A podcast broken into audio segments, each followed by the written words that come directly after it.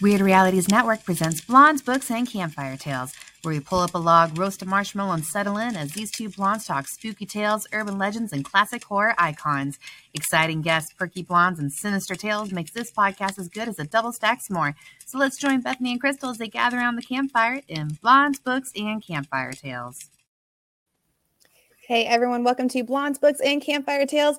I am Bethany. We've got Krystal, and this is our special guest right here, Hilton. So we're super excited to have Hilton on here. Hilton, do you want to talk about yourself a little bit? Yes. Uh, first of all, I want to tell you guys thank you for having me. Um, yes, I'm uh, I'm from New York. I'm a filmmaker. I've been doing film for the last, I would say, 25 years. Um, I've done everything from documentaries, shorts, narratives, and you can name it. I've done it. Um, and you know, I've known uh, known to do um, from social media zombie with a shotgun. That was one of my uh, things that got me into like I would say like viral. And once I'd done the web series zombie with a shotgun, that's when there was a lot of note people wanted to notice uh, notice my work and they wanted me to you know know more of my stuff. And then from the web series, did a feature and a feature and a couple documentaries after that. And then now I just released a uh, new feature film two weeks ago um, which is called uh, Beyond the Halls of Paradise 666, which was uh, based also on a short series. And that's what um just released. And now we are working on soon to put a campaign for the sequel for Zombie with Shotgun Part 2. Oh, nice. Yeah. Well, I saw, um, I watched both. I saw Zombie with the Shotgun and I saw the 6666 right there, Beyond Paradise and you can definitely tell like where you've grown from the the zombie with the shotgun to 666 and i think both are they were definitely fun to watch right there. Um, yeah. that. i i didn't know that the second one was i knew it was an anthology. I didn't know it was a web series until i was watching it. Then i'm like what's going on? And then i kind of like researched it. I'm like oh it's a web series. That's all kind of put together. Yeah. Uh, so i'll i'll tell you a little bit history of that. So how the film was put together was um, I, I, would say maybe five, six years ago, maybe even longer. Um, I started um, doing a, started two episodes of 666, which was supposed to be a web series. And um, Eli Roth's company had noticed it and they uh, contacted me to start doing uh, a strictly web series with the same title, same concept for their new Crypt Horror channel that they were going to release. And I happened to be, I was actually the first one to launch that site. Nice. Um, and I started, you know, I started, I, I, premiered the very first, it wasn't the very first, but they, we, we had discussed that we were going to sh- make it seem like that the new web series that I was doing for them was actually the very first one. And the other two previous ones that I had would follow up after that. So it would be part one, two, and three and it premiered, you know, and um, it was awesome. You know, I was there. It was Eli Roth's company and all that stuff. And then I started working on other episodes. Um, so what happened was, uh, I think it was maybe maybe six or seven months later, they decided to shut down Crypt Horror and go into Crypt TV, which have now. And you know, the, they would do basically the same thing. They were they were getting a lot of uh, filmmakers to showcase their horror films which mine was actually going to be original content for for them. But they since they shut Crypt Horror there was like no more home for 666 hmm. and um i had shot these episodes and i was like wait a minute um what happened? You know? And i was like whatever it is you know i got the opportunity. I wasn't going to be upset about it. I was happy that i got the opportunity to showcase the work. And um time went by I have these episodes that I've done that no one's ever seen. Never cut. I never even cut them at all. I just had them in the shelf in my storage.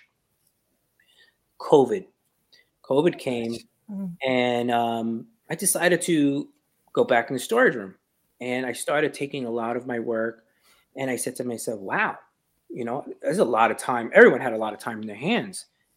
I said, "Let's look at the footage." So I started looking at the footage of the stuff that I I, I had created and no one's ever seen. Um, and I just got one of my uh, producer friends, and I'm like, "Hey, look, I think we could cut these, and we could put it all in one anthology horror film." and have them connected because they they have they all sort of connected together where it's just you know the same sort of concept and they have the same you know evil entity of this so-called person 666 how we were going to do that um, we, we decided we, we, we wrote these stories. Uh, unfortunately, in the original one, we had the location, and no, we no longer had that location, which was like the key. But we had so much footage that we shot that we used used it in some of the other episodes. So we shot. So we had one, two, three. I shot four, five. Like we had like two and a half that was shot already. So we decided, hey, you know what? Let's shoot two and take some b-roll and try to go back and reshoot some of these other scenes. And it worked out. It was almost 90 exactly minutes of all the stuff that we did.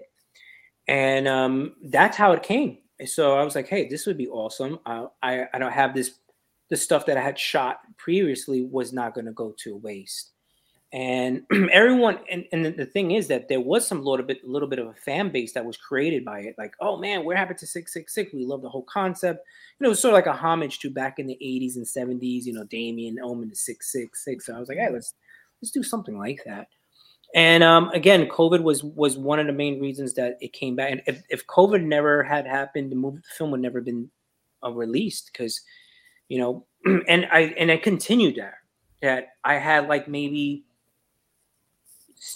two other pro- two features that I cut were their documentaries. One got released, and I'm working one right now that we're done. We're about to release that, and that's all the stuff that I've been doing for so many years. That you know, you shelf it I'm like, oh wait a minute, and I got four other short films that I about to release them slowly but surely out because I was like, wow, I, I can't believe that all this stuff that I shot, I, I can't waste it. Why not bring it out?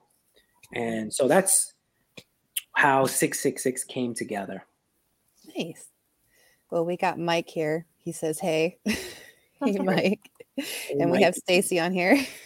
Hi, hey, Stacy, what's up? uh, I agree, Stacy. Like, I definitely think like COVID was such a crazy thing that like mm-hmm. for it to give you that chance to like go back and revisit some of the stuff that you'd done and like develop it more to be able to release like the full anthology. Well, maybe not. I mean, I feel like you could still do more with that if you wanted to, but mm-hmm. um like just a more full like project with it. I think that that's yeah, uh, so good for doing something good. yeah, here another thing too had happened too with that too is like you know a lot of the actors that you know I I, I wanted to bring back mm, they wouldn't want to shoot the film because COVID. They were scared. A mm-hmm. lot of lot of people left New York, and one of the guys who the main guy who was the you know he passed away. He he he he, was actually he was considered one of my best friends. He passed away oh. during COVID, and but we had shot a lot of footage, and it was like, damn, you know that sucks. So mm-hmm. you know we were working on it, and I was like, you know, I'm still gonna put it there. And obviously, when you see the film, there's there's a memory towards him. Yeah. Um, and you know, it just even at the last episode, we never even like tended to do that, like because he passed away. It was just that's how the story was going to be. And it was like kind of ironic and kind of like creepy that that was the way that a, a, new sort of, you know, I don't want to give the whole story, but basically a, a, a new body came in. Mm-hmm. And um, so that that was challenging. And but the good thing was that I had a lot of people that were like, you know what, we're going to do it you know, even though it was COVID and, and it was like, we're just gonna, we're gonna, we're just, we're just gonna do it. And I, that was, I was blessed with that. So that a lot of the actors, uh, the last couple episodes, they, they were like, they were game on doing it. And uh, I do agree. I think it was uh, COVID came, it was, you know, it, it did, you know, make everybody think and, you know, something did come good out of it. Mm-hmm. So what was it like? I mean, here you are, you basically put all this stuff together you you got the crowdfunding you put everything together you wrote directed produced. What was that feeling like when you got notified by eli roth's company? That was awesome. I i um i still remember um uh it's so funny. It was um i'm pretty sure oh my god i said i still remember now i can't remember. Yeah i'm pretty sure it was uh, christmas eve that i was contacted. Oh wow. And um it was Eli Roth that saw it uh, and one of the episodes. mm-hmm. and they contacted me, said they really liked it and everything like that. And I was like, whoa, you know, yeah. because it was it was interesting because I believe it or not, um, Zombie and 666 were working almost simultaneously together. And I got such a huge, big viral hit with Zombie with a Shotgun web series. It was going crazy. That that's how I got a lot of my followership and all my social media. You know, it just blew up. And it was just funny. I was like, you know what? I got the 666. Let me just like, you know, release it out. And that was the one that, you know, they I got contacted for. You know, you would mm-hmm. think that I would get contact for Zombie, and it wasn't. It was for the six six. So I was like, wow, I'm gonna have to put Zombie now back, and I brought mm-hmm. it to the front. And obviously, unfortunately, and again, it is what it is. What happened?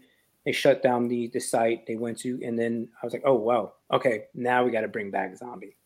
Yeah. So, but it was ex- it was it was awesome. You know, uh, um, like again, I appreciated that whole you know um, getting recognized and stuff like that, and you know, and I'm glad that it's it it was released as an anthology, you know, and put stories put together where it wasn't put it wasn't in a, a waste of time. Yeah. So I saw on a previous, I don't know if it was an, it was probably a previous interview I saw of you, and you spoke about how when you were a kid, you used to make a bunch of videos.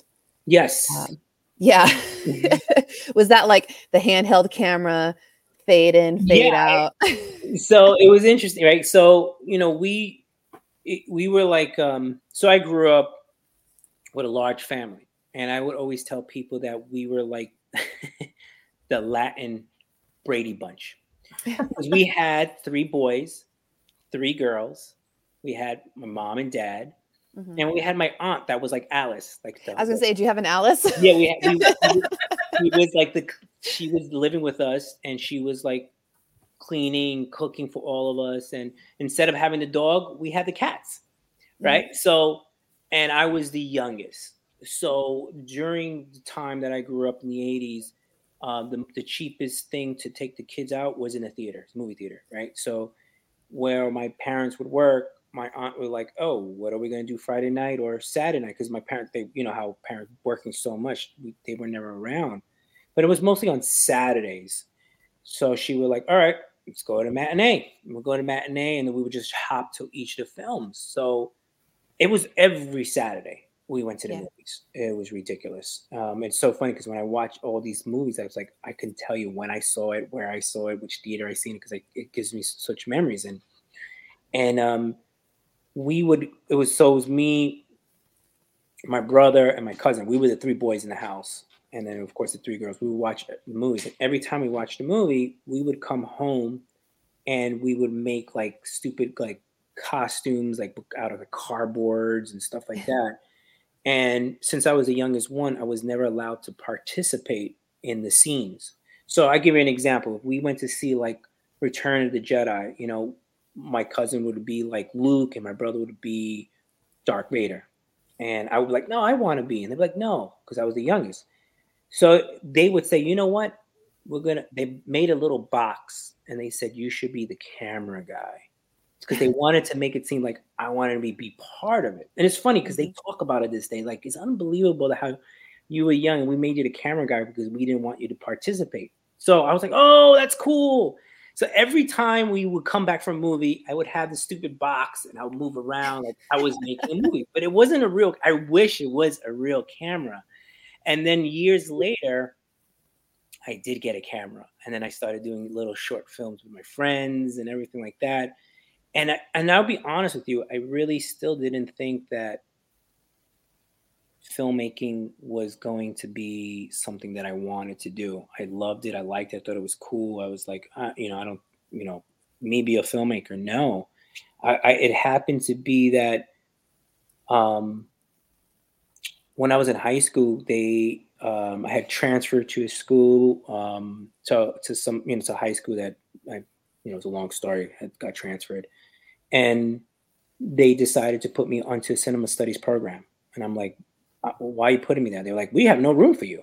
So you're going with all the like so-called the nerds and geeks, and you're going to cinema studies. And I was like, I didn't care. I was like, all right. And boom, that's when it opened up to me. I'm like, whoa. and taking those courses and Mrs. Wilson, which was taught me so much. And I know she's gone, but that was like she was like my like opened my eyes to filmmaking, and I, I would never forget her. She was like, you know, and, and she was so passionate. I could still remember when she said, "Look at the movie a different way. Don't look at it." Everybody and I just remember just looking looking, and we were all looking. She was beautiful. She was a great teacher. It was just a beautiful thing. And that's moment when high school, this I said, this is what I want to do. And I just mm-hmm. said, wow, I was kind of doing it. You know, I used to make my own like Halloween Michael Myers films with my friends in, in the neighborhood in the block and and yeah, it was just great. But that's that's how that whole thing of making films started from me from being a little kid and making having this fake little camera box and just doing it. But yeah, those are good memories. Yeah. So I got to ask, it's, it's kind of random. So I feel like every kid who grew up in the 80s, because I know Krystal and I did, and I know, you know, obviously you did, you made the videos, right? And like when we made our videos as kids, we got invested. Like we did our writing, we did, we shot yeah. our scenes, we got our friends in on it, whoever you could get in on it.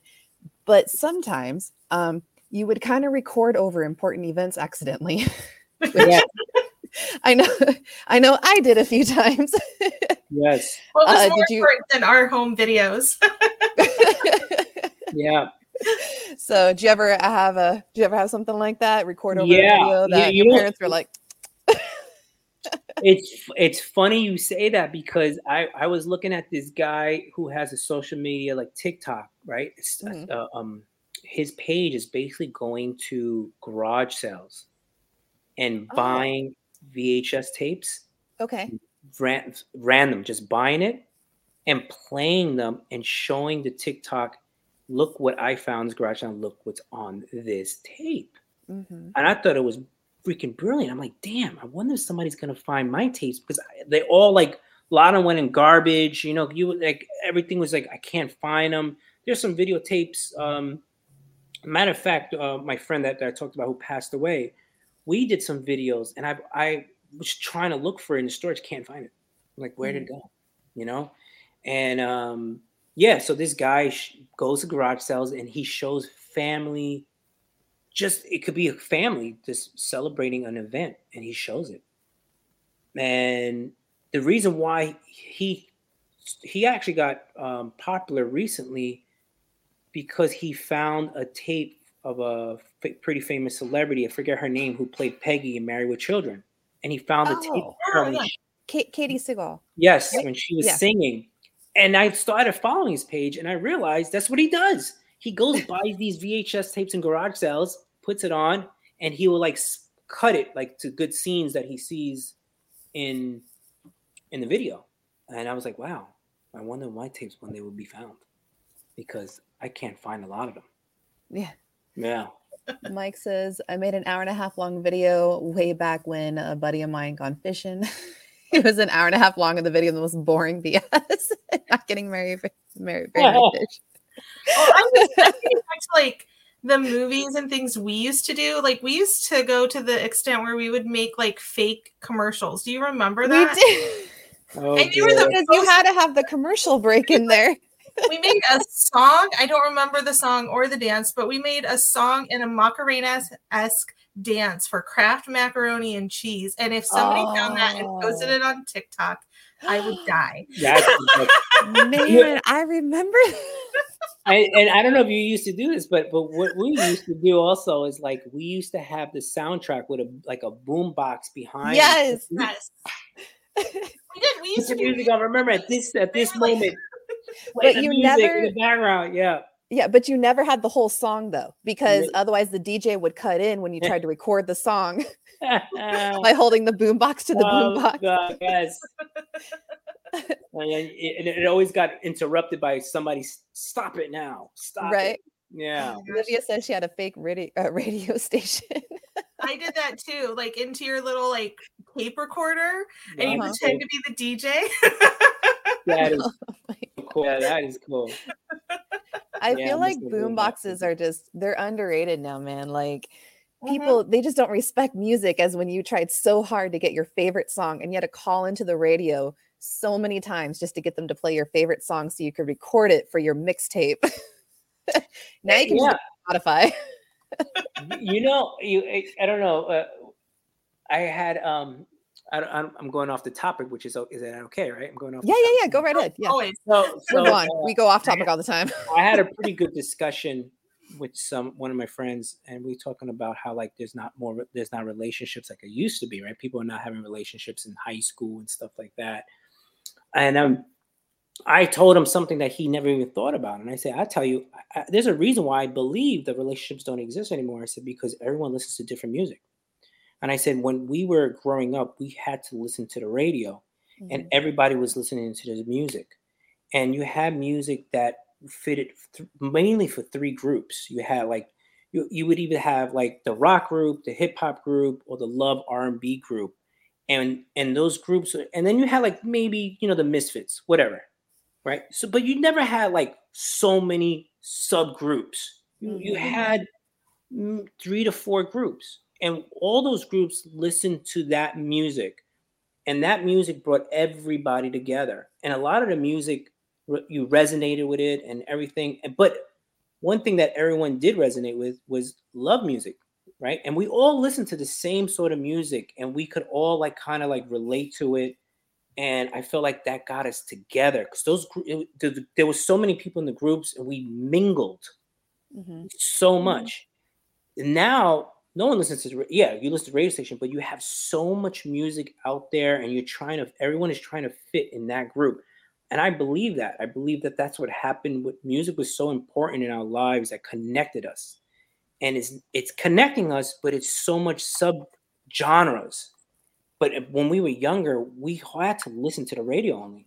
And you know and and what they played we listened to and we socialize together with that music and we listen together with that music. And I think that's really important.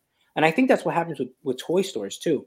I think them taking Toys R Us out is is is getting kids a little bit confused of what like I don't want to get too political, but like you had a lot of, you know, you had the boy side and you had the girl side. And I think mm-hmm. when they took toy away, and that's something I, I also discussed, and he was like, wow, you freaking that's pretty good. And I think there should be like some sort of study in that like what when the toys left, especially Toys R Us. Yeah, they do have toys in Target, but it's not the same, mm-hmm. right? It, but when they had Toys R Us, you went in there and you had the boy section, you had the girl section. I'm not saying you if you're a boy you have to go in that section, you have your head in that section, but it definitely made you clear of like, okay, I'm gonna play with this, and this is the side, of, this is how I'm gonna grow up, and whatever, and whatever macho, machismo, whatever. And you have the girl, I'm gonna grow up girly. Not saying that's what you're supposed to do, but I think once they took toys away, there was some sort of like everyone's playing on the tablet and computer. It's not, I'm not saying, I don't want, to get angry. And I'm not saying it's supposed to train you in that way, but there's some stages in life when you play with, you know, when you boy, like I played with like, you know, Soldier Man, and then I played with like He-Mans, and then I played with robots, and then I played with bikes, and then I played with footballs, and then, you know, the stages would go higher and higher and higher. Females was almost the same thing. Now it's like there's no stages. Hmm. Well, I get what you're saying too, and it's not necessarily like you said. It's not necessarily you have to play with the boy toys or the girl toys. Like, I'm the only girl.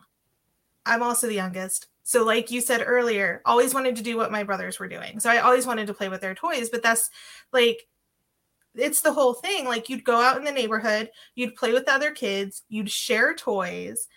And like with what the kids are doing now, they're they've all got their own little tablets and they're playing on there and it's not a lot of the socialization aspect is gone. Yeah. You're not going out in the neighborhood and playing with the kids and being like oh i know that that boy three doors down has this hot wheel that goes with my hot wheel and if we put them together and he has the best racetrack like i don't i don't see that happening as much anymore. No.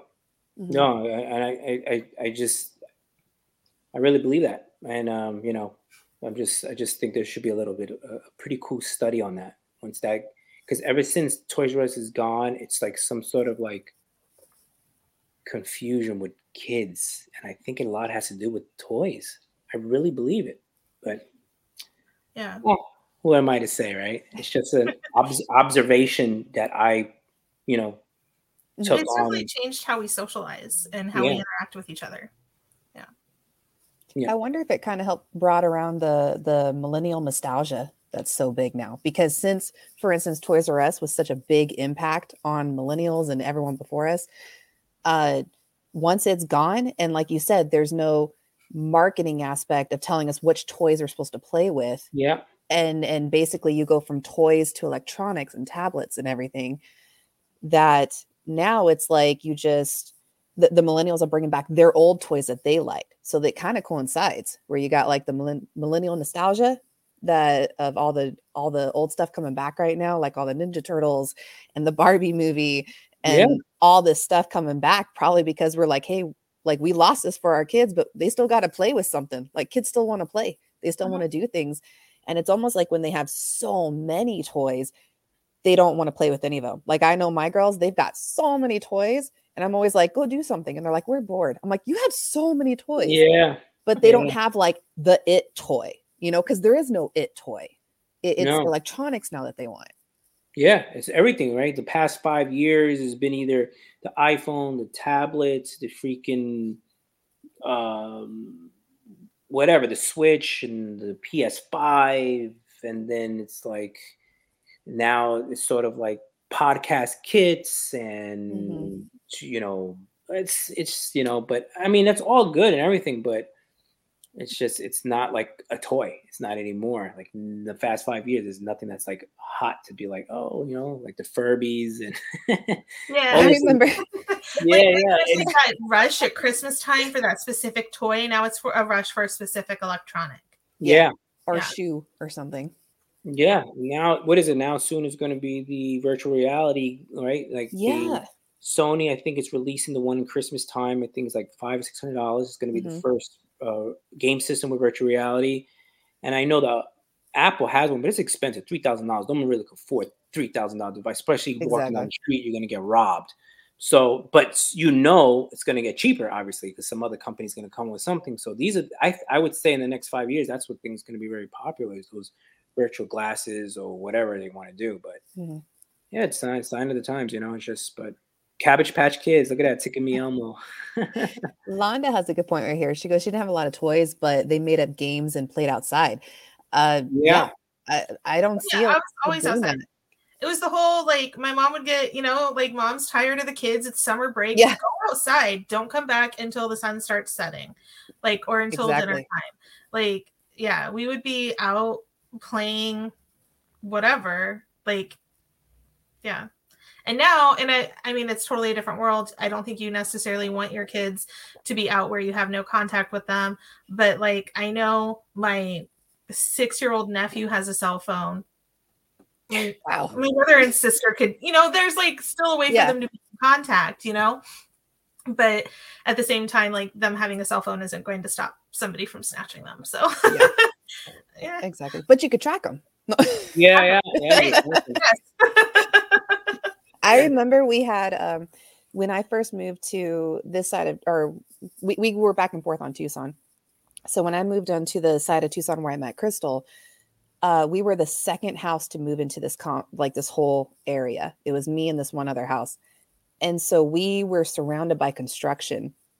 And I remember right in front of my house before that house was built was just like the dumping grounds of where all the construction people would put all the dirt and whatever was mixed up in the dirt. And I used to tunnel holes through this pile. And it like we had like rhubarb in there. We had like or rhubarb, I mean, we had like concrete, whatever, like like half open bottles of beer that they had from the construction workers and stuff. And like my parents didn't care. We were just tunneling through trying to dig through Yeah. the things, making a fort.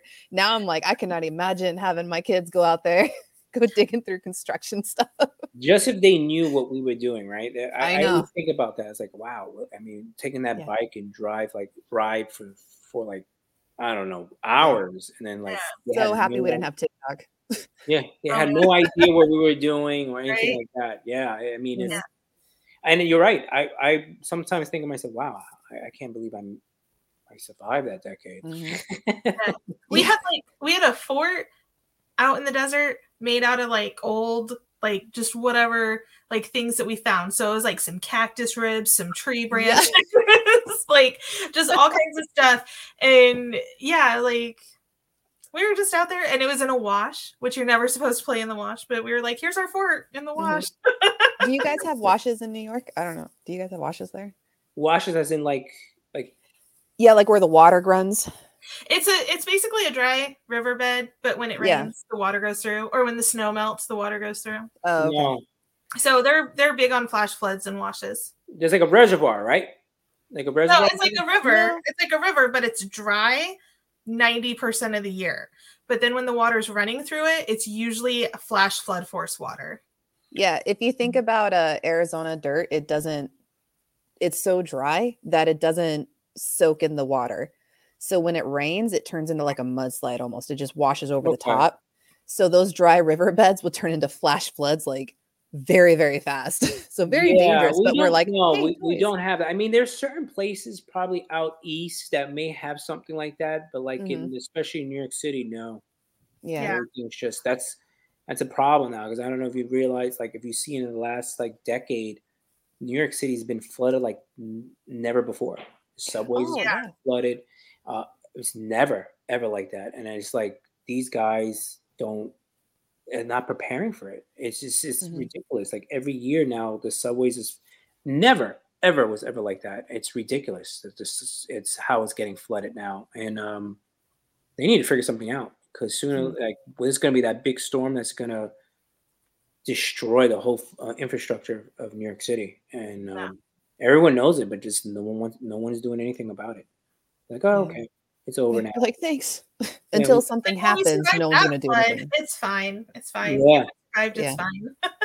it's Stacy has a good point. She goes, I think playing outside really built uh, imagination and creativity. And now with all the electronics, creativity is much lower with kids. I don't know. I mean, I do like. I do think that maybe the creativity's just changed because Yeah, some of the That's stuff it. that my nephews say, I'm like, where do you come up with this stuff? Like, Yeah. And Yeah. My nephew, he would get really creative on uh before TikTok, there was um Vine and uh D- Dubsmash. So he would get really creative on that stuff. Yeah, I think you're right with the creativity in the in the in the um, Alligators. alligators and sewers. Yeah, right. That, that was a, that was a that was a thing back in the. Uh, I, I, I think I think the the the um, there's a different type of imagination, but I, I I do agree that there was a different ty- like that different type of uh, imagination, and I would say it's like because um, I would play in the, in the swimming pool or I would play with the kids and stuff like that, and they will like not know what to do. Everyone's playing. Say, hey, look, let's make a game. I would be the only. I would be the only person saying it. Like dude, these guys are like, come on, let's make a game. And I think that that comes from back in the days of, of Mhm. having that imagination that these kids don't have. And I always got to always come up with the game because no one has like, oh, it's, you know, everyone's on their phone and everything like that. I'm like, hey, come on, let's do this. Let's do this in the pool. Let's, you know. So we're always playing these like, you know, wrestling games or football g- games that we we incorporate wrestling into it and they, they you know they they oh man this is so fun and everything and i'm like these guys you know it's like no one has that sort of like come up with the imagination of just trying to figure out how to make fun with anything and so yeah but, all right let's see what this says back in it like didn't have internet. Yeah. yeah it's true I remember being the remote control who had to turn the knob on the television for my family. Like that's a, another thing about being the youngest, right? Uh, Yep. We want to the channel. Who's who's going to go turn the knob? Krystal, Exactly. that was me too i was i was the youngest i had to change the whole thing and, I feel like we to- all are bonding over that youngest moment right now. you had, to, you had- to watch everything so you had to watch what the oldest wanted to watch Yep. Mhm. right? You had to watch it. So I there, there is and, and it helped me as I got older with filmmaking too, because I tell you things that I did not want to watch and I was forced to watch. Star Trek was one of them. And then I got I got so into it because my cousin was older than the boys. He's like, we had to watch Star Trek. I was like, I don't want to watch Star Trek. And then I was forced to watch it. And I'm like, oh, I like Star Trek. That was one of them. Um, my cousin was so crazy about the Planet of the Apes movie series. You know, and was, I was scared when I was little. I was scared of all of them. And then now it's like, oh my God, they're great. You know, that Mhm. that that whole five series movie of, of, of Planet. So a lot of things that that I was forced to watch that, you know, as years go by, when I look at it, I'm like, I watch it now, like, oh yeah, because I was forced to watch those those those shows. Um, but yeah, I remember even when, but it was great because we would go to the movie theater to watch. We would go like as a family to watch Friday the Thirteenth, right? Because the oldest wanted to watch it. Yeah. And I was the youngest one. I was like maybe six going in to watch freaking uh, Friday the 13 part three. And I'm like, was scared, but I was forced to watch it. And I watched all the bad movies because the oldest wanted to watch it. So that was pretty cool though. You know, yeah, it's definitely because of my brothers that I got introduced to horror movies. Like I was like five or six, and they were like, "Let's watch Fright Night." I was like, "Okay," yeah. and then they yeah. couldn't stop me from watching the horror movies. yeah, Yep, that's how exactly how I got into it. All they just watched all the movies that they they wanted to watch. I never I had no say to watch any of the movies. Nope. So I want to come back to the horror movies, but Hilton, I went through such a range of emotions just now when you were talking about Star Trek because I am a diehard Trekkie. yeah. So, okay, I got to ask, like, what is your favorite Star Trek series? Like, what what is your series that you will go to or that you just really liked when you watched it? The original, the original series, and what, what, what I love the most to me, believe it, I love the, the original series uh, of Captain Kirk, but mm-hmm. the movie series, Search of Khan, you know, those were like amazing. You could watch them now, and I remember we made such a family event on the Search of Khan. That's why we brought that. Mm-hmm. And um, oh, what's his name that was in it? Monto. Oh my God, he was a Latin he was one like the first Latin actor to go there. And my mom was like, "We gotta watch it because, you know, he was this Latin actor, and there was never at that time a Latin actor that was in the screen." And my mom never used to want to go to movies because she was always working, but that one she wanted to see because he was in it. And we made a, such a family event, right? And then I remember my mom dressing up in her best outfit to go see Star Trek because yeah. And uh, I still remember it. And we would laugh at my mom, like, what are you doing? They were just watching a movie. She's like, no, watch it. We're going to see what's his name on the screen. And uh, it was cute. It was cute. And I would never forget it because I remember, like, my mom mentioned it. Look, look. And I remember looking at it and I'm like, wow, she was so happy to see, you know, him in it. And you know what? The movie was awesome, dude. You know, I'm, I'm like, I, I, I, gotta look at it on my phone now. It's like, but yeah, yeah look um, it up. yeah, yeah. It was. Uh, I'm pretty sure it was. Uh, was it the, the Fantasy Island guy? But yeah, my, and I got so into it. Um, oh my god, now it's like, oh gosh. But yeah, I I, I got into it because of uh, my cousin, mm-hmm. um, mm-hmm. and he just loved it so much. And which is your favorite? Which one would you go to? You know, I'm a next generation girl but I I grew up with my parents with the original, but I think when I really came of age, it was just all next generation. So even now, I'll re replay next generation over and over again. But I'll read Deep Space Nine books. I don't know, but yeah. I'm so yeah, yeah. Anything yeah. with Worf, I like Worf. no, my yeah, those. What was the other one that I got into? Um, because I was forced to. uh Oh my god, Oh, there's Hadley. hey. Yeah, I keep. I, I, gotta look. Which ones? Also, I was. I got into Buck Rogers. I, I, I, I got. I love Buck Rogers, and I never wanted to watch when I was little. I was like, I don't want to watch it and watch it. And then after watching, I just love Buck Rogers. It is. It brings me back so much memories. Uh, so yeah, that was one of them. Uh, Mike, I did not know that about you. So that's awesome. Which one is that? uh, he's a Trekker Trekkie. 50 Star Trek conventions. That is awesome. He met all the original cast. Really? Oh, that's cool. Man, that's awesome. I, I don't know how many times I can say awesome, but that, you know, I said it a lot. I have no opinion on Star Trek. I think I know the movies. Tell me. I know. I know. I think I made her watch some and she was like, whatever yeah, listen, you know, I mean, yeah, not a lot of people are like really into it, you know. I mean? Wanda. You know, but I I, I, I really am, Wanda. I really am. I just I have nothing against Star Trek. I just it's just not something I ever really watched or was exposed but, to. You know what? Krystal was, I was same, who supported. same way as you were when I was younger, but I was mm-hmm. forced to watch all the episodes. Um, and I tell you, my cousin was such a huge. He got me into science fiction that he actually was the one that my favorite movie is Blade Runner. Blade Runner is many people's favorite film. and it was the original or new? The original. Okay. Oh, Harrison Ford with you know with the 1984. Mm. Um, obviously he's also in the new one also.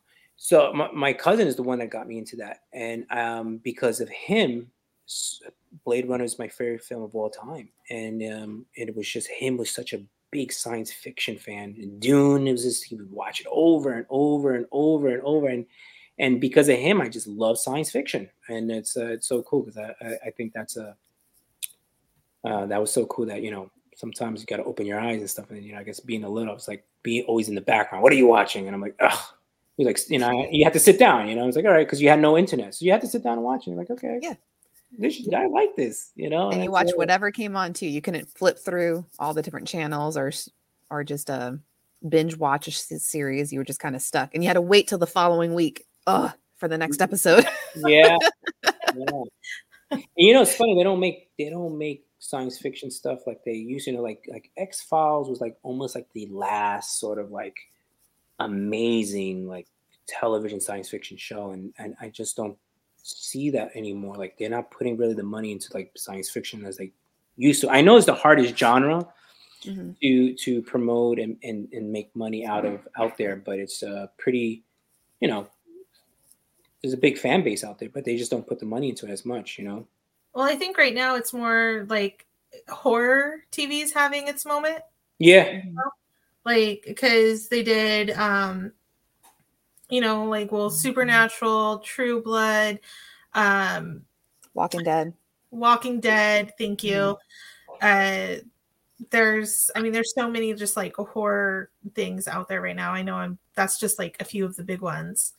Um so i think like the horror tv is having its moment and i think it just cycles through and science fiction will probably come back yeah that's true i'll be I agree with you. I, that'd be cool to have like a science fiction horror movie that's not Jason because there's a Jason in space. Um, but, oh, I mean, I guess like aliens. Yeah, that's like a science fiction horror. Yeah. Yeah. So, and they did like Prometheus and stuff. So yeah, they did that. There's a lot of stuff, and that's what's really fun. There's so many things out there that no matter what you're interested in, you're gonna find something. So Oh, yeah. whether it's good or bad, you're gonna find something. Well, with Yeah. like the streaming services, like it's you know, there's so many, you know, like you can do um what is it, Chiller? Is that the one that's just horror? They do have like Shudder? a chiller and shutter. Shudder. Oh, Shudder, Thank yeah. you. Shudder, that's what I was thinking of. but you know, like so they have like the streaming services that are very specific, and then just like with all the streaming services coming up with like their own content now and not just mhm. stuff from the networks, like there's so much stuff out there that you can find whatever you want. Hadley, I think that was Event Horizon. Yes, Event Horizon. No. That was a good Uh, one. Mike got a meet and greet with 1889 Kelly. There we go. Oh, nice. Nice. That was awesome. Mike's got to meet a lot of people. Yeah, I, was about to I didn't know all this about like you. when we were talking about like was it when we were talking about Stephen King that Mike was like, Oh, I've done this and this and this. Yeah, Like Mike's got a story for everything we do. Yeah. it's like I have all these uh autographs from Stephen King and I'm like, Okay. Uh, that's, well, Mike's going to be in and out. He's kind of having he's having a little bit of issues with his internet. Oh, no. Well, what, whenever we see you, Mike, you've already you filled the void on a lot of stuff. right? yeah, it's cool. Well, tell us a little bit about um, what kind of inspired your stuff that you delved into. Because obviously, you did stuff with your your brother and your cousin when you were younger. What got you into the horror genre? Like what what what got you jumping in there? You know, um, I you know it's I I always I love all genres of movies. You know, I always feel like you know it doesn't really matter genre as long as the story is great. Um, the ultimate love story is always the best for me, and uh, and you can see I incorporated that in Zombie with Shotgun. I wanted to do sort of like a zombie love story, which the point of view of the zombie, and I wanted to do my own interpretation of it, horror. But when I started like learning filmmaking, it was like in the early 90s um, going to the mid 90s and that's when the whole brothers mcmullen and quentin tarantino's of the world and no one was doing horror at that time and I, I grew up with a with a bunch of classmates going to school that no one wanted to talk to about horror. Everybody wanted to be like the next, like let's do the next, you know, Brothers McMullen or Pulp Fiction, stuff like those kind of like films and Two Days in the Valley, kind of like storytelling and stuff like that. And I was like kind of like the outsider, like, you know what? Uh, I don't know if I should mention horror, you know. So I'm like, I was cool with that, you know. That was the time, you know, to to do those kind of like dialogue driven films. And I was working with a lot of films of friends, you know, on their sets and everything. And I was working on my own projects and everything like that.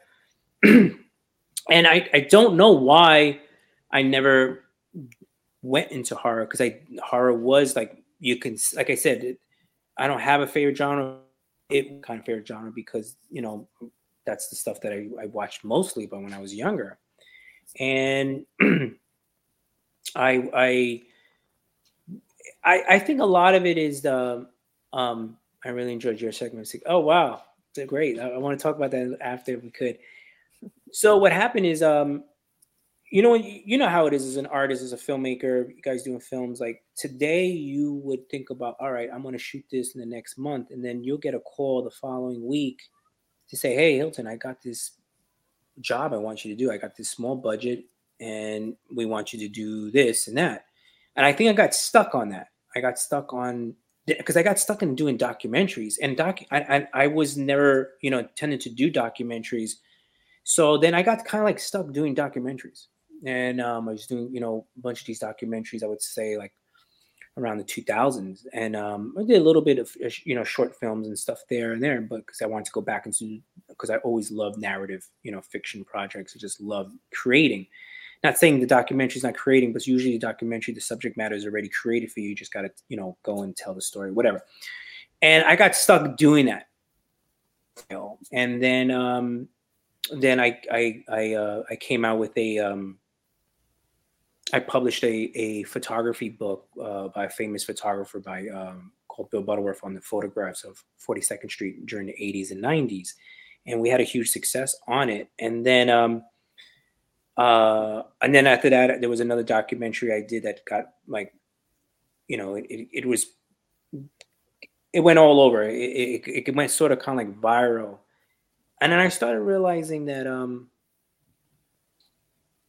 um it, it, it was there was like kind of like really not control the projects that I was doing at that time. I didn't really feel controlled. I don't know if that makes sense. I felt like mm-hmm. the stories like they were there, but they weren't like mine.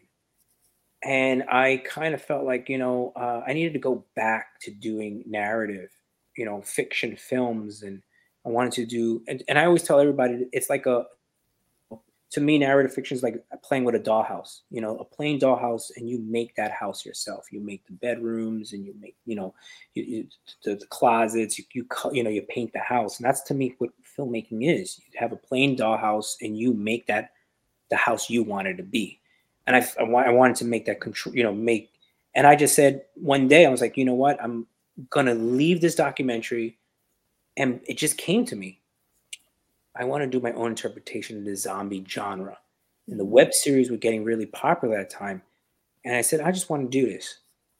And I got my friend um, Braden, who's the zombie, the, the, the lead role of zombie. And I told him the idea, and he's like, "Oh, I love it."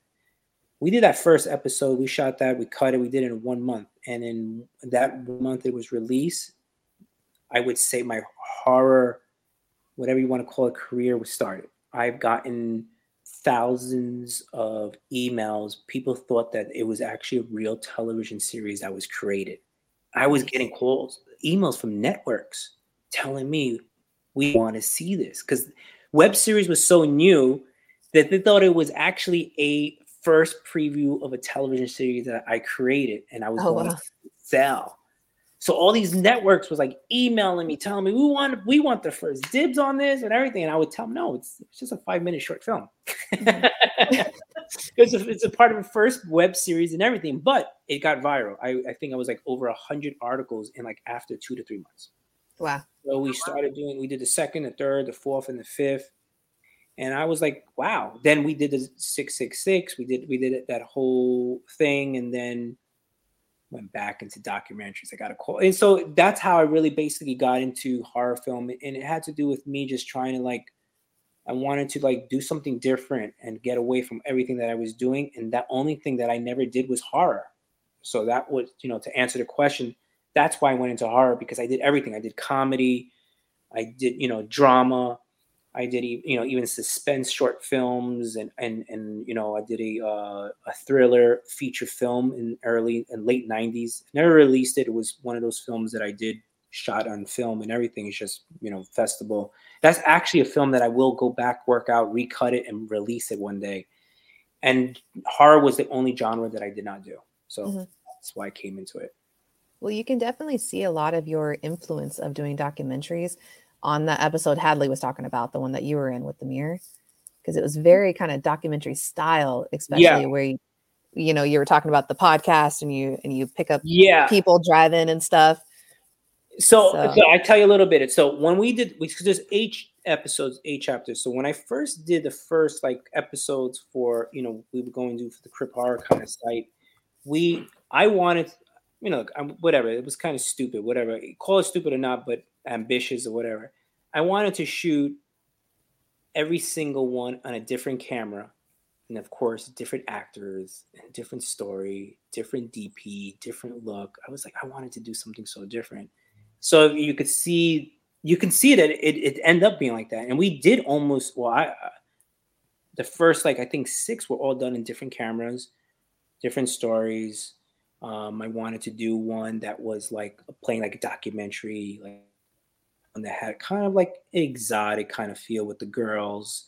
Then I wanted to get the revenge of the female story in there. And I wanted to have all these sort of like stories put all into one about the same um, entity. And one of them, like you said, was like the podcast, kind of like a mm-hmm. documentary mm-hmm. feel. And then I had found footage. And let's put yeah. found footage in it also so that's what I was trying to do. I was I was trying to do everything different. Like I said, you know, whatever. You know, I look back at it and I say, yeah, we didn't have to use a different camera all the time, but whatever. You know, so I I wanted to do you know um, I wanted to work with different actors in each of the episodes, uh, and and like I said, different cameras and different feels feel of the film. Of, of each one had a different feel. Um, like I said, one was documentary, one was found footage, one was like you know like I said, revenge and all that stuff. But uh, yeah, I incorporate all the things that I, I, I, kind of felt like I knew what I was doing. Mm-hmm.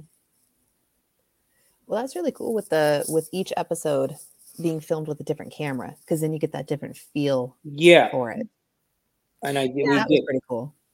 Hadley. Yeah, they all had different. I definitely like they did. They all felt like totally different stories, but mm-hmm. then they did, like you said, they had that connection with the with the 666 demon. And like and then there was like um where you had i think it was oh my gosh i'm trying to remember what order they were in because i watched like three on youtube then i went to amazon and watched like the full thing and they were in different orders. So i don't remember the order of each one. Okay yeah right. Yeah but like you had like the couple in the one and then like her sister was in another one. Yeah. Mm-hmm. and so it was like a totally different feel totally different story but it had like that connection and i thought mm-hmm. that was pretty cool. Yeah, yeah I like seeing little that, that one was uh yeah that actually was um that was actually one of my favorite episodes. Yeah. the fourth one. Yeah. I had a lot of fun in that one. That was was what it was like it was pretty fun. They were all fun. They were all some of them were definitely you know how it is. There's, there's more than one that was challenging and the other ones but uh yeah. Um, damn, I was about to say something. Sorry. Oh no no. Um, um, um, what it was somebody was talking about my episode. Who was it that said it? Uh, Hadley. Hadley. Hadley oh yes, okay. The, yeah, the mirror episode, yeah. Uh, yeah. A little bit trivia on on that whole uh, sort of um story. That was actually based on a true story. I really yeah, I, am going to put in IMDb trivia certain things that happened. That was based on a true story where I was an Uber driver because you know I, I, I dabble in doing all the kinds of stuff, and I wanted to try how how this whole kind of like new world is, and that really happened to me. That whole scenario really happened to me, and I remember telling a couple people, and they were like, "That's bullshit." And I'm like, "I fucking swear to God." And so like, went into somebody's house and they had the whole seance set up. No, on the driver's side, not that side. Okay. Oh, okay, okay. The side of the, the the people who have lied to me that they had wanted me to sleep in my house. Dude, that was a Oh, and they had crazy the keys and story. Oh my that gosh. was that was a true story. The seance was that was made up. But the one I should have I, I should have uh, clarified myself what the story I was talking about. The story about the, the, the couples that wanted to come over sleep that was based on a true freaking event that happened to me. Oh, I believe it. People people are they're weird. People are Oh, so weird. I, I, Yeah. I totally believe that's I wanted to experience that life, that that whole thing, and and and let me tell you, I can write. It, let me tell you, there's other stories that I would tell you that I can't even believe that that just it's just how weird people are. But yeah, that was Yeah. one of them. But Like, yeah, you made that- the right decision in not letting them come to your house. That's what they were trying to do, right? Mm-hmm. yeah, oh yeah, I I, I would never like there, and you know what? I kept it. The hard part of that story is that I kept it rate like as rated G as that story was. The, the real like what they were saying and want it was was really out of there. That I wanted to tame it as much as possible to fit in the film. Like I didn't want to like go into like what really things that they were saying Mhm. and uh, so I put it that that that side of the story with, like I said, it's very PG, um, but it was Yeah. a, it's a it was a creepy. Um, um, again, I, I would I like I, I meant to put it on IMDb a trivia that that was like that story is basically that was a true uh, story that happened to me. Well, if you want any more stories, Krystal and I have both been pizza delivery drivers.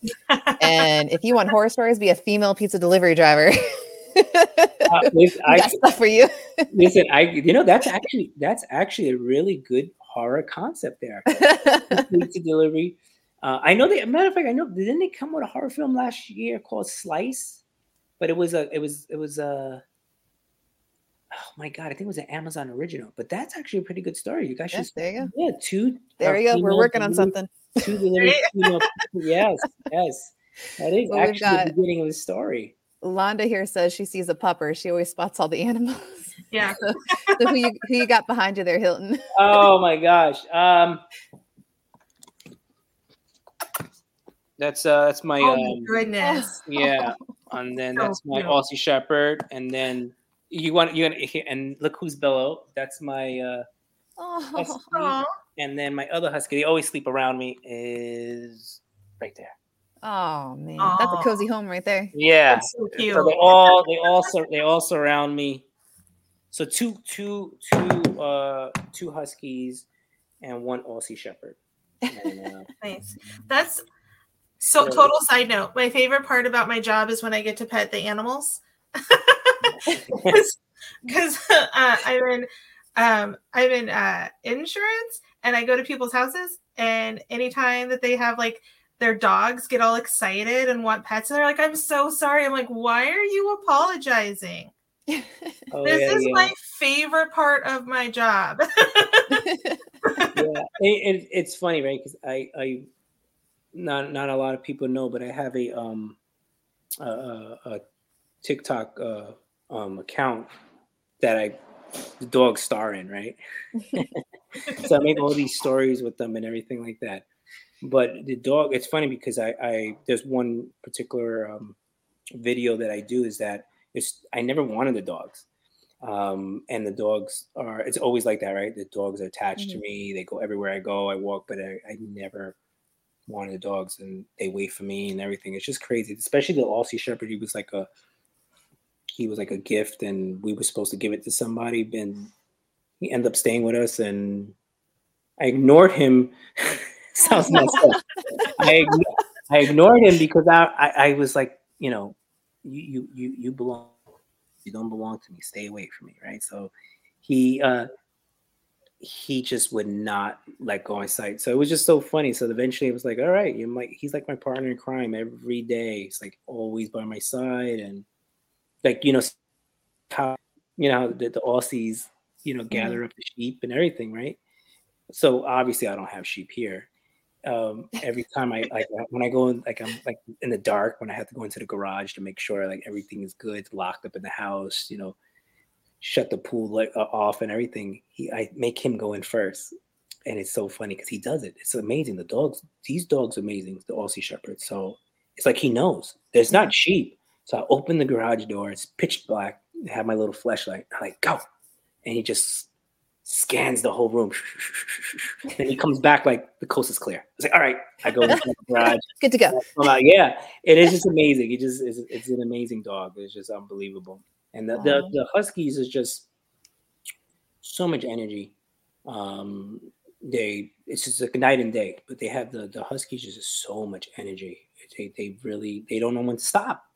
They play, mm-hmm. they play and play, and but they're they're they're just they're very hard, very hard to handle. yeah, I think a lot of people don't realize like how energetic Huskies are, but I'm like they're like they're literally bred to be able to go on those long yeah. sled runs. So yeah, they have to have a lot of energy to do that. Yeah, they would not get tired, especially yeah. the, the the black and white one. Um, he would not get tired. I have to stop. I'm like, I'm tired. He would not stop, and I would have to leave the room because he won't. He just won't stop. He'll keep jumping on me, jumping on me, jumping on me. I say, okay, I gotta go. Yeah. Yeah. Gotta go. Uh, Mike, he has to peace out a little bit. Thanks for joining us, Mike. Thanks, Mike. hey, bye, Mike. well, we are kind of coming up on the hour. It's been fun talking. Like, I don't yes, want to end it. Yes, I know. I, I, just saw that. I'm like, but I want to keep talking. I know. Mike's like, y'all got to wrap it up. Yeah, he said, I got to go. It's long. Uh, Hilton, I know you're going to be on a few more Wyrd. Um, yeah, podcasts. I, I don't mind. We could go a little bit longer. Don't. Oh, I, yeah, I have, we can go. I have no. Yeah, I'm good. So I mean, so, like you're the one on the East Coast. It's still early. I know. Yeah, we still yeah, got the sun on yeah, our side. Yeah.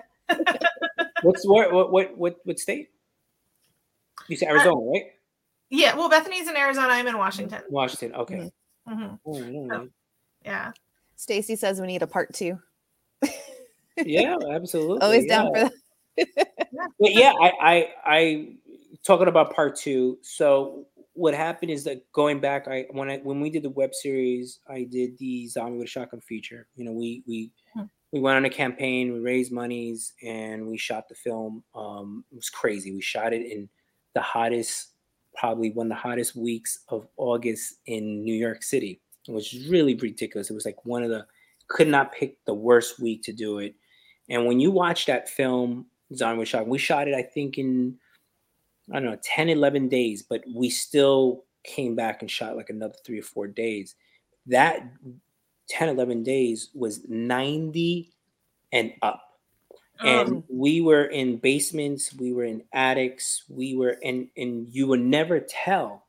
But there is there was some scenes that we had recorded, you know, we had the whole cast, you know, and crew.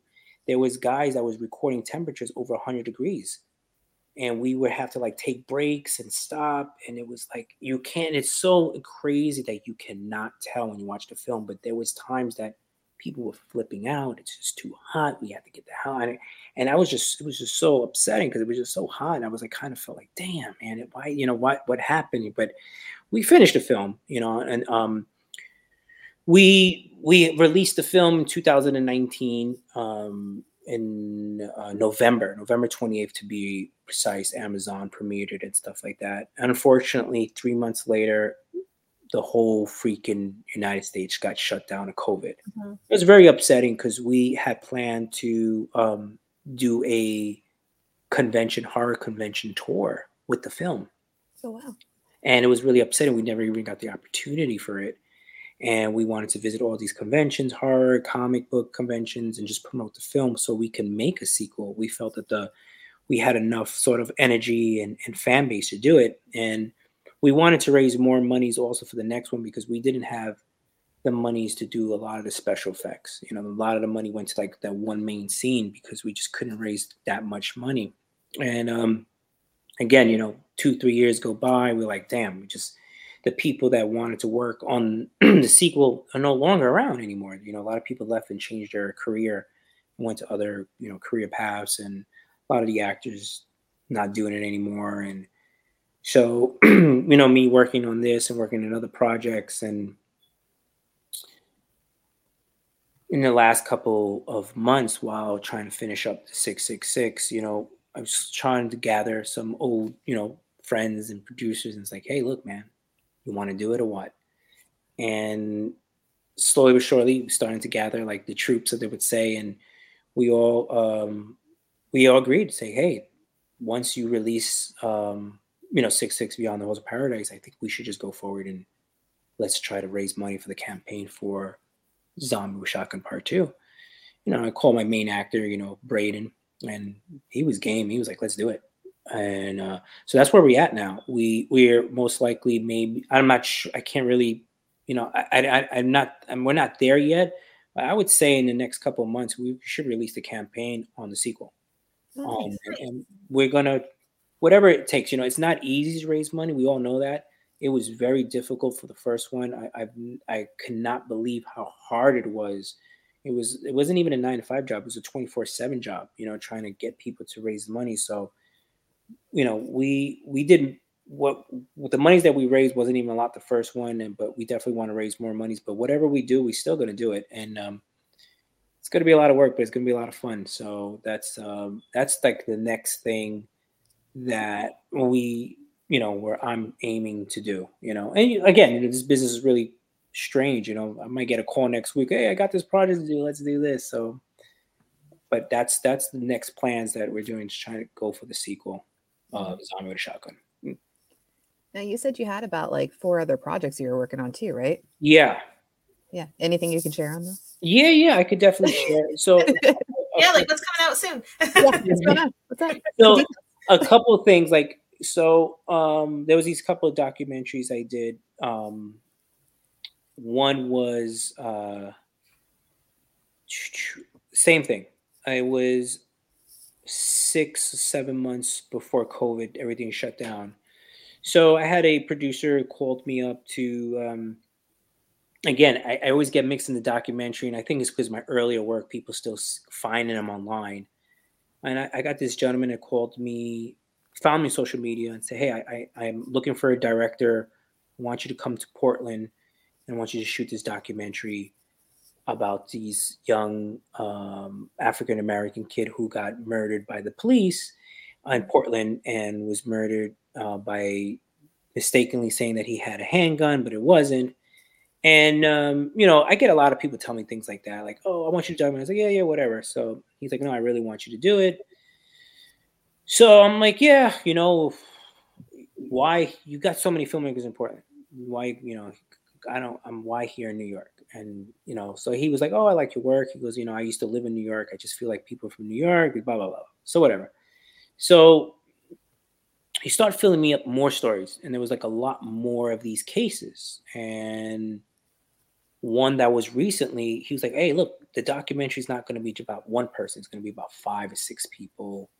And then he had told me a story about one of the gentlemen, which was uh, um, a homeless guy in the shelter, and it was on YouTube how the Portland police just came in and they just, you know, he, he was arguing with them, and then they shot him and they killed him. It's all on YouTube, and um, not to get political, but there was sort of a catch to it because it was this white guy who got killed, homeless white guy that got murdered, and this uh, very powerful civil rights attorney who happens to be black is coming to Portland and is going to slap a lawsuit against the Portland Police Department while he is going to be defending this white guy. And I thought it was just a great story. Like, wait a minute, how you know, like this is pretty cool, you know, because Portland is very like you know, again, not going to politics, everything very liberal. And at the same time, he was also going to take care of the case of Moose, which the documentary is called Moose, which this young kid. So the guy comes comes over. He's I'm in downtown Manhattan, Lower East Side,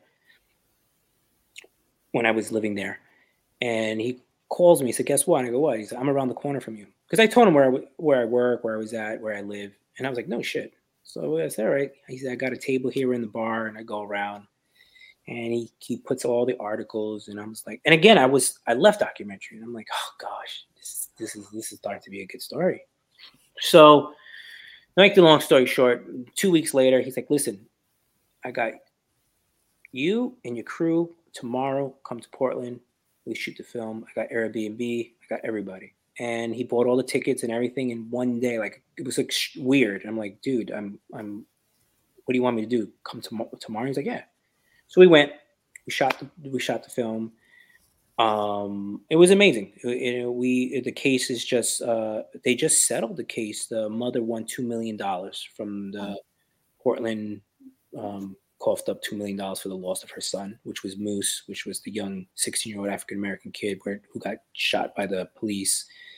And the other case is still going, it's, it's, it's going. But we, we shot the whole documentary and um, COVID happened and so much shenanigans. And again, this year, the producer comes back and say, hey, we're going to fly you um, next couple months. We're going to sh- finish just like a sort of like a summary of what happened with the case. So that is one story. And yeah, the second one is just not not to be too long. I finished the second one, and it's about I, have shown the feet the, the, the trailer. And it's about this 15 year old boy who had made nationwide headlines where his parents both have HIV, and he came out with a book, and he made national headlines. And Diane Sawyer interview in 2020 and his producer came up to me and said he wanted me to find him and wanted to know what happened to this guy. So I found him and we talk about his life story, what happened to his parents and everything. And documentary's been done, but it's just trying to figure out find a home. So those are the two two other documentaries that one is completely ready to go, and mm-hmm. one um, everything in the can but not edit. And um, yeah, I mean, those are there's other, the other those are the two documentaries, and and um, yeah, I don't want to bore you anymore. no, nothing boring. yeah, yeah, yeah. That I, I mean, the last one I can say is that you know I'm I'm I um I think I told you about the photo book of the 40 Deuce, and um, we want to do a documentary on the photographs of the 19 during the 1980s and 90s of the 40 Deuce, 42nd Street, how it used to be in New York City. And that's actually a really, really big project that I have these producers that's trying to help me launch it. So that's one of them. But it's just weird again because I, I have I have like um um my earlier works of documentary, a lot of like a lot of people that contact me or, or like producers, they they don't even know that I have a whole like horror narrative world they think I just do documentaries, and then when I they find like, oh, I didn't know you do horror. I'm like, yeah, how do you not know that? It's like, oh, I thought you only do documentaries, and then vice versa. When people know I do horror, it's like, I didn't know you do documentaries. Like, I know, it's, it's just I got so it's kind of like funny. It's weird that the two worlds don't know that I exist in the other world. So it's just so funny, but but yeah, I mean, I, I mean, I love doing it all. I mean, I love doing all this stuff. I got stuck doing it, and I just, I, I do love it. And um, but now with the whole um, you know horror stuff that's that's like one of the main things now i'm getting into mm-hmm. says i want to talk about documentary sometime absolutely yeah, yeah. i mean like yeah that's so funny well, that's what is Krystal does a a crime documentary or a podcast yeah murders mysteries and mayhem mm-hmm. yeah that's like that is that is a perfect for, mm-hmm. for that story yeah yeah, so we could uh we could maybe have you on there sometime and talk about that because that would be really interesting to talk about. Yeah, and and, and not to give a uh not to give like a, a, a you know there is a crime story that looks like I'm gonna do, but I'm not allowed to talk about it. Mm-hmm. Okay. Um, so there is a crime story documentary that that they want me to do that um they're like they don't want me to talk about it, but it's like uh it looks like that might be my next documentary, believe it or not. Well, that's really cool. Um, you should guest host on Krystal's show. Yeah. Yeah, yeah, that'd be great. Wait, that'd be when great. you're allowed to talk about it. yeah. yeah, I mean, I, yeah, it, it's just, it's just, um, yeah, they just like, you know, we don't want to talk about it because it's like whatever. Like, yeah, okay. in the works. I'm like, whatever. You don't want me to talk about. It. I don't want to talk. I don't know what the big deal is, but they were like, don't say anything. You know, don't talk about. It. Okay, but yeah, no, it's. uh But again, it's like it's it's so strange because like again, I, I would like next week or two, I I somebody was like, "Hey, I got this project. Let's do it." just you know, that's how it is. You guys know that's just how it is. It's like mm-hmm. I don't mm-hmm. maybe next week or two weeks, I'm working on something.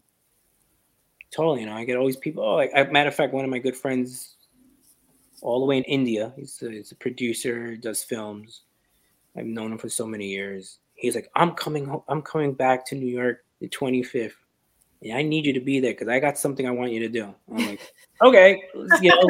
So I'm like, you're like a jack of all trades. I'm like, all right, let's let's whatever you want to do. And the only thing he says, just one thing. Do you like road trip movies? And I'm like, oh. yeah, whatever. I was like, yeah, let's let's do whatever road trips. I say whatever. Just I'm I'm I'm willing to do anything, but that that I like. You know, obviously, got to make sense to me. You know, something. Mm-hmm. That, you know. Yeah, I think being open to anything like that, though, it like opens you up for like more, just to be like a more well-rounded person, and you can like bring stuff over from one area into another area and like it just gives you a lot more experiences too just in mm-hmm. life yeah i do agree because um um yeah that is good mm-hmm. absolutely mm-hmm. what you said and it is true though because yeah it, it opens me up for you know work and stuff like that. Like you know if i never did my early work in documentaries i would never got hired to do those projects you know and, and so that's pretty like pretty good but i i would again i would never and it, it, this this is this is interesting because i'm going to tell you what really got me doing documentaries why i got my earlier one of my projects that i did years ago and it was like uh wow I'm gonna I'm gonna sound old when I say this. It was like 20 years ago. I worked on a documentary that was an erotic documentary, right? And it's not erotic, but it's, a storyline. I have it. I actually promoted it a lot on my social media. It's called Art of Erotica, and it's these uh, six artists that talk about the censorship that goes on in America and mm-hmm. one of the main artists is this female photographer. She's considered the best fetish photographer out there. And she decided to go against the Supreme Court, against, uh, she created the Sexual Co- Coalition, which Coalition of Freedom versus the United States Supreme Court, were basically saying that the public domain, the people own it. No one, the government does not own the public domain, and that the government should not tell us what to do, or what not to do. Unfortunately, we have community standards, right? So community standards can tell us what we can't watch when I do. So, uh, um, you know, for example, like maybe in Arizona, the community standards there. Like I give you an example because it happened to us. We shot, we we did a trailer, and some state actually in YouTube, the community standards got us kicked out because of some certain community standards that each state has. Mm-hmm. So Barbara Nitke, who's this photographer that went against the Supreme Court the United States of America, went and unfortunately she lost. So the documentary is basically about that. It's about this journey that she's the last segment in the documentary, but these other artists are trying to figure out why their work is considered porn or art, What people just think is not as art can be porn and porn is not art. But these these are amazing artists, and the documentary did a huge tour all of Europe. Of course, Europe ate that shit because they love that kind of like stuff there, uh, mm-hmm. that kind of like erotic art and everything. And it went all over the whole freaking Europe. I mean, it went to every almost every single country and it toured it around. And then that was one of the reasons everyone felt like, oh, this is documentary filmmaker here who did this this uh, erotic project and everything. And you wouldn't believe it. It's, I still have such a huge fan base, and um, and I can't even believe it. Out of all the places, Amazon showcases it. You know, mm-hmm. Prime. You know, unfortunately, I wish it was free. I try to get it for people to watch it free. Amazon that refuses. Amazon's like, no, you, this is a project that this is a, a, a, that wants to pay for it. I just got um, Apple TV last week is interested in putting it on their Apple thing, but one of the problems is that they wanted me at the end of the segment, they, they the, the footage was a little bit stretched out. I can't find the original footage. So mm-hmm. it's like, damn, you know, so I might lose out on that. Um, they want the original footage because I stretched it out to look like a letterbox. Mm-hmm. And since the project was like shot 20 years ago, mm-hmm. I, I, I, I, don't even know what the hell the footage is. You know, I have the, the footage that's stretched out, but where did the, the original source came from, I, I can't, you know, so many years went by, so many hard drives. I'm like, I gotta like I don't know how many boxes I got to dig into to find that. But anyway, that's that was just a little bit of footnote. Uh, the the documentary is called "The Art of Erotica: The Outsiders." And you got to go find that TikTok guy. He'll find that video for you. Yeah. he would love it. I am telling you. Back. he would love it. Oh, I know where that is. that's, that's, that's, great uh, stuff that we did. Yeah, and it was it's great. It had most of the profiles is photo- famous photographers that do erotic art and and and it's not like raunchy and everything that you just you know. But Barbara Nitke's amazing, dude. She's taken photographs from all the greatest porn stars and filmmakers and her last name is taken because she married the famous uh, porn star uh, who did uh, "Devil in a Blue Dress." I think it is. Uh, I forgot the famous. Oh. His name Nitke is. She still has his last name. She was married to him. That's how she got into the whole industry. Mm-hmm. She explains it in the, in the, documentary. It's freaking awesome, and she has her light, her photographs from you know Vanessa Del Rio and uh, Randy. Uh, what these guys' names? Um, uh, my God, it came in Portia Lynn. Um, you got it. It's on. It's it's in the documentary. It shows all like a lot of her work from these classic uh, behind the scenes, and then she's gone from all this different types of uh, art, erotic art, and it's just a, it was a, it was it was a great. Uh, I had a lot of fun doing it. I mean, and and I think she, they were all amazing. I mean, Barbara was so amazing. I mean, you could look up her work. She just I mean, she has this huge uh, photo book. I forget. Yeah, kind of feel bad. I think she she had a book signed for me. and I never went to pick it up. Hmm. Oh. yeah, I'm like, oh my god, I know she probably was like, yeah. It's like I remember I was supposed to go, but couldn't make it. But um, oh gosh. um, yeah, I mean, like, yeah, it, I I promoted also on on um, um, social media also. So, but that was just like I said, another footnote to what what ha- how that how did that happen to now is just amazing in it. But yeah. Well, it's interesting to see how one aspect of your life can have an impact on the rest of your life. Like just right. like you said, your documentary crew don't know that you do horror. Horror doesn't know you do documentary, but like it's all you. You know, it's all just part of yeah. That. And and I think like earlier what you said um that that it helps me, you know, doing open up to do a lot of things, you know, and and I and, and I and if, if, I had mentioned before that I, I, I wanted to get away from it, I was like, ah, I don't want to do this anymore. I don't want to do documentaries, but mm-hmm. it just keeps coming back, and I'm like, ah, why not? You know, it's like, your bread and butter. Yeah, uh, yeah, exactly. I was like, why not? I'll do it and everything like that. But yeah, was what what you know. Um, maybe the next thing is doing documentary and horror. right? yeah but yeah you just never know well that's like uh um, you'll find out with the other podcasts that you're on with the Wyrdverse. a lot of us are zombie or horror authors yes but zombie is like our bread and butter so like we may like zombies but they're not but like that that's just what garnered a lot of attention was the zombie stuff but if you delve into like some of the other yeah other people on the other podcasts like they've got so many different stuff out there they've got far more than I do. I got like my one book, but like they are, they got so yeah, yeah. And, and and it's interesting because you know when I did Zombie with a Shotgun, I, I I'm not I won't lie to you. I I never really um uh thought that I would be known as like a zombie guy, and I never really even like research uh, or knew about a lot about the history of zombies. I knew, of course, I knew about zombies, but mm-hmm. it wasn't was, I never intended that it was going to be. I was going to go so deep into that zombie genre, whatever you want to call it, subgenre, and everything like that. And as I got into it, I kind of realized, like, wow, this is like a really massive, like, you know, fan base of zombies is so huge, and I never, like, I, I underestimated it so much, and um, I felt like, you know, then I started to get like a lot of arguments with like zombie freaks. Yeah.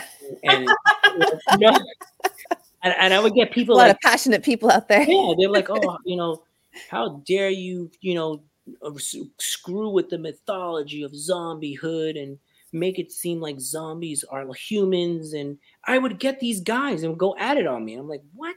I'm like, look, dude. I liked that about it. Yeah, and I'm like, dude, you know, he had like his own, like he still like had his consciousness and everything. Like I thought mm-hmm. that was really cool. Yeah, and, and, and it's so funny because in, in the sequel, what we're doing, and I'll tell you a little bit about the sequel. It's um the the there is some sort of like um, little argument that I put in there, like, but it's because I'm introducing vampires into this.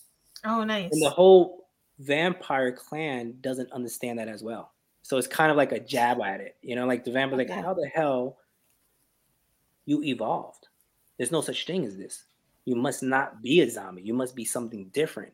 But we find out, no, I am a zombie. So it is like a pretty, like, you know, kind of like jab to that whole thing of like, no, you're not a zombie. Yeah, I am, you know, but it, it's just, you know, I, I, have gotten to so many people. You wouldn't believe how many people told me that. It's like, that, that's not a zombie. Like, why not?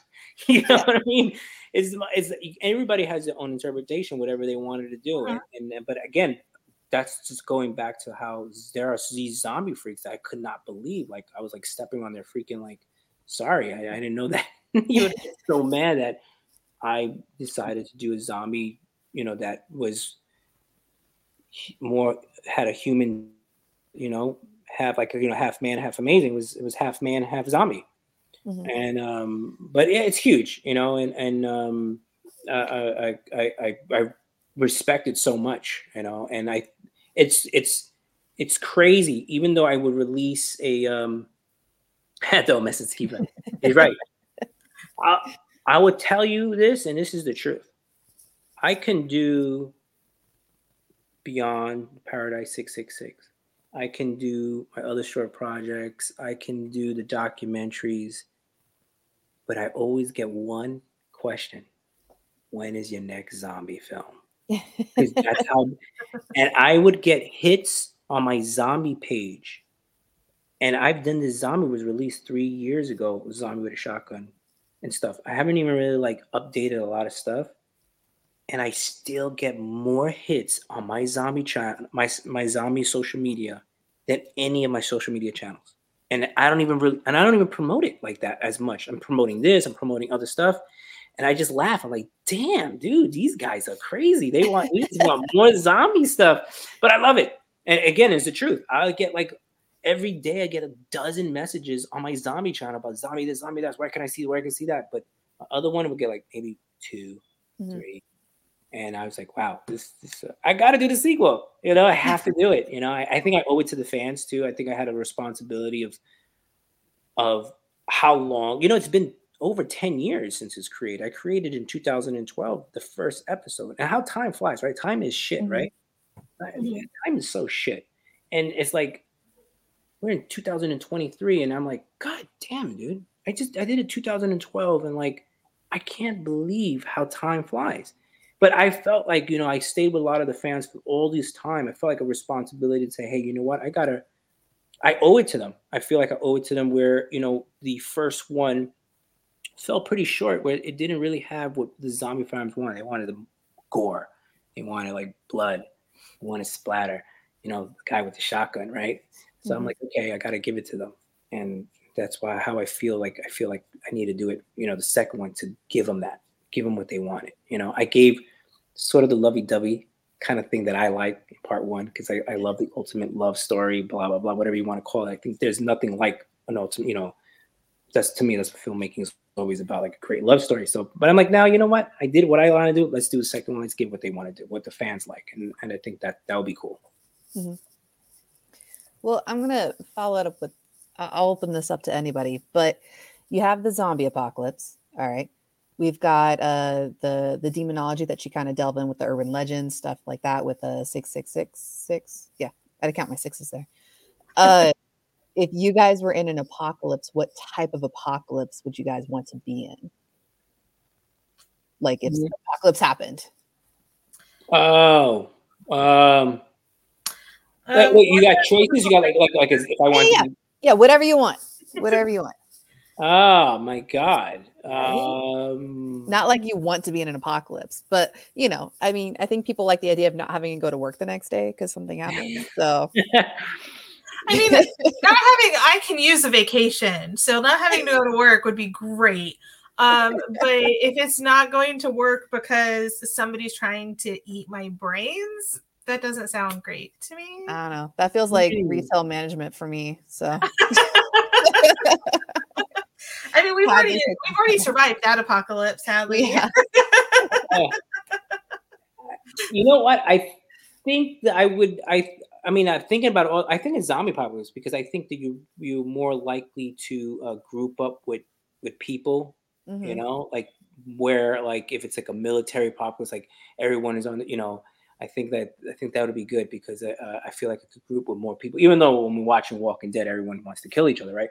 But like you, you could get to like really get together and and fight these. You know, you got. You're not saying that the zombies are evil, but they want to kill you and unfortunately you have no choice to kill them before they, you get killed And i think that that would be probably the best way to go to to to get everyone gathered up yeah i'm thinking about i don't know i don't know i don't know for some reason i was thinking about animals going you know like wild animals chasing people i don't know i think Wasn't that, there a show called Zoombies or something? that yes was, uh, it was that's right, that's right. Yes, yes. That's, that's probably what i was thinking i was like wait animals coming after me Yeah. yeah Okay, Yeah, I think Hadley says she wants you to write a story for a Writer of the Apocalypse anthology. you should write it there you Or is it- Why not? Why not? You know, it, and that's another thing. you know, yeah, definitely. Told, that's another thing that a lot of people has told me. Like, why don't you write like? Because I did the Zombie with a Shotgun comic book, right? And um, Mhm. I did the five issues, and it's funny because we were one short issue of completing the whole graphic novel because we I wanted to do different stories, and, and it's funny because I just spoke to the comic book artist uh, maybe like four or five days ago and say, hey, look, I think we should just complete it and just put in the graphic now and everything, just cut it short and get to the other story. But other people is telling me I should start writing like Zombie with a shotgun, like you know, novels or whatever stories. And I'm like, I thought about it, but just I just can't do everything. it's just it's so much. Why not?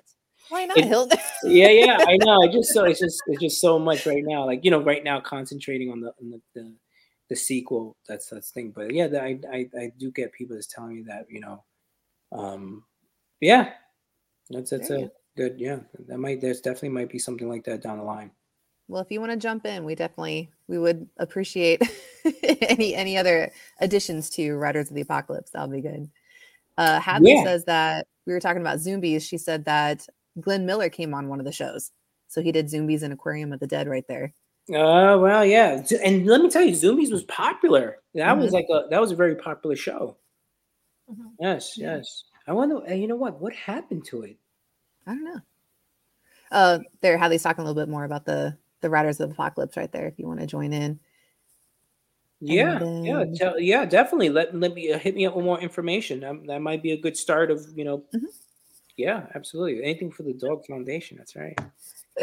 you uh, should- we got Yeah. Stacy on there. She says alien apocalypse. Maybe a bunch of people could escape on their spaceship and fly to their world.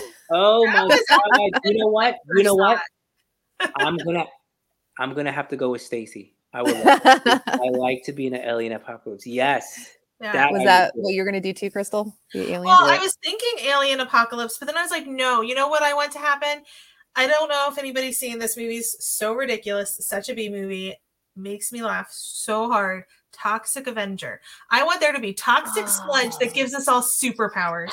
That's That's the cool. apocalypse I want. That- That's cool. That's cool. I like that. I like that. Yeah, yeah. Yeah, that is good. That's a good one. That's, That's my awesome. apocalypse. The toxic one that just gives us all superpowers. Yeah. Aliens would be a good one too, though. Oh, yeah, I- I have to go with aliens now. Yeah, I think that would be cool. I don't know. I can't do aliens. I am terrible. Well, okay, I can do some aliens, but like the stereotypical aliens with the big eyes and the long fingers, can't do them. I can't do them. Krystal had a little alien eraser head when we were in like junior high. I couldn't even look at that thing. I had all Yeah. kinds of dude. The '90s was all about aliens and like yeah, I remember those aliens. characters. I had that stuff everywhere, all over my room, and she's like, "What are you doing?" I was like, Yeah, she would spend Yeah. the night at my house a lot. I I couldn't "I go over there. like coming to my house." Those characters are cool. Londa's with me. Yes. That is funny. Yeah. I think there was, I think there was like one poster that maybe, I don't think I had it. One of our friends had it, but it said, "We come in peas," and they there was like peas all over the poster. But it was aliens? I never, I never saw that. That is pretty cool. I never saw that. but I remember they used to have a lot of '90s was a lot of alien posters, alien Mhm. characters, alien everything. I remember it was a lot of that. Yeah, I was into it, especially the hippie aliens. I was all about the hippie aliens. Oh yeah. Hippie aliens. They're not coming in peace. No, it's just all a lie. They're all they're all here to get you. Uh, I think I that's because your brothers tortured you with alien like, stories yeah. when you were a kid. I have very creative brothers. the alien stories. Yeah, that's right too. And the X Files was the '90s too. That was why maybe yeah. a lot of the things. Yeah, yeah. X Files was the '90s. I used yeah. to watch I'll... that. That was like the show my dad and I would watch every week. That was big. That was yeah. big. So good. Mm. My favorite episode of X Files is um, when they did like the cops parody, and it was the film crew following them around like cops. I remember that one. Yeah, yeah. I love that yeah, do remember that one. Um, oh my gosh. So you're going to be on Watching Wyrd next week, right? Yes. Yes. I gotta okay. look at the calendar. I think it's the the July 20th. Um, you're going to be on. Wait, wait, wait, wait. Okay, sorry. Hadley sent me a message. Okay, so you're going to be on Watching Wyrd next week, where they're going to do Evil Dead Rises and your 6666. Yeah. And then I get, oh, and you're going to be on Real Talk with Scott talking about yes. I think yeah. Scott didn't give me the date yet. I'm not sure. Okay. I gotta look. Yeah, I gotta look at the date. Wasn't sure. I know there's a date for next week. Was it the uh, calendar? 17th. Oh man. 17th is a Monday, 20th is no. a Thursday. So that's probably watching Wyrd. I think watching Wyrd is on Thursdays. Okay. Yeah. So, so, it's Thursday. Okay. Yeah, yeah. I'm good. Nice. Well, that's gonna be fun. Is there any uh what places can we find all your work at? Like where can we find your comics at? So the comics is on on my website. I haven't you, you can still go in zombiewithashotgun.com. Um okay. and what I I I haven't not really promoted it because I want to like revamp the website. The website is fine. You could go on it, you could look at the comic books. I have a lot of stuff there, Zombie with a Shotgun. But one of my things I wanted to do is revamp the the website, make it much more um you know, just more newer. You know, you always got to revamp it every like four or five years. I just feel like it's time to do it. But it's fine now. You go to zombieshotgun.com and it's pretty cool because when you go to the first page, it basically talks about a little bit of the history of of Zombie with a Shotgun, how it started, how it began, and how everything and what we were doing. And then you get into the products and whatever you want to see, you know, the comic books, and it shows you where you can watch the web series and where you can watch the, the, the feature film so uh, there's a lot of stuff that needs to be, you know, obviously a lot of links change, a lot of things has happened, and I want to start, you know, uh, putting it all together and put better, like more. I have a lot of like I have a lot of merchandise mm. that I haven't even like put on the website.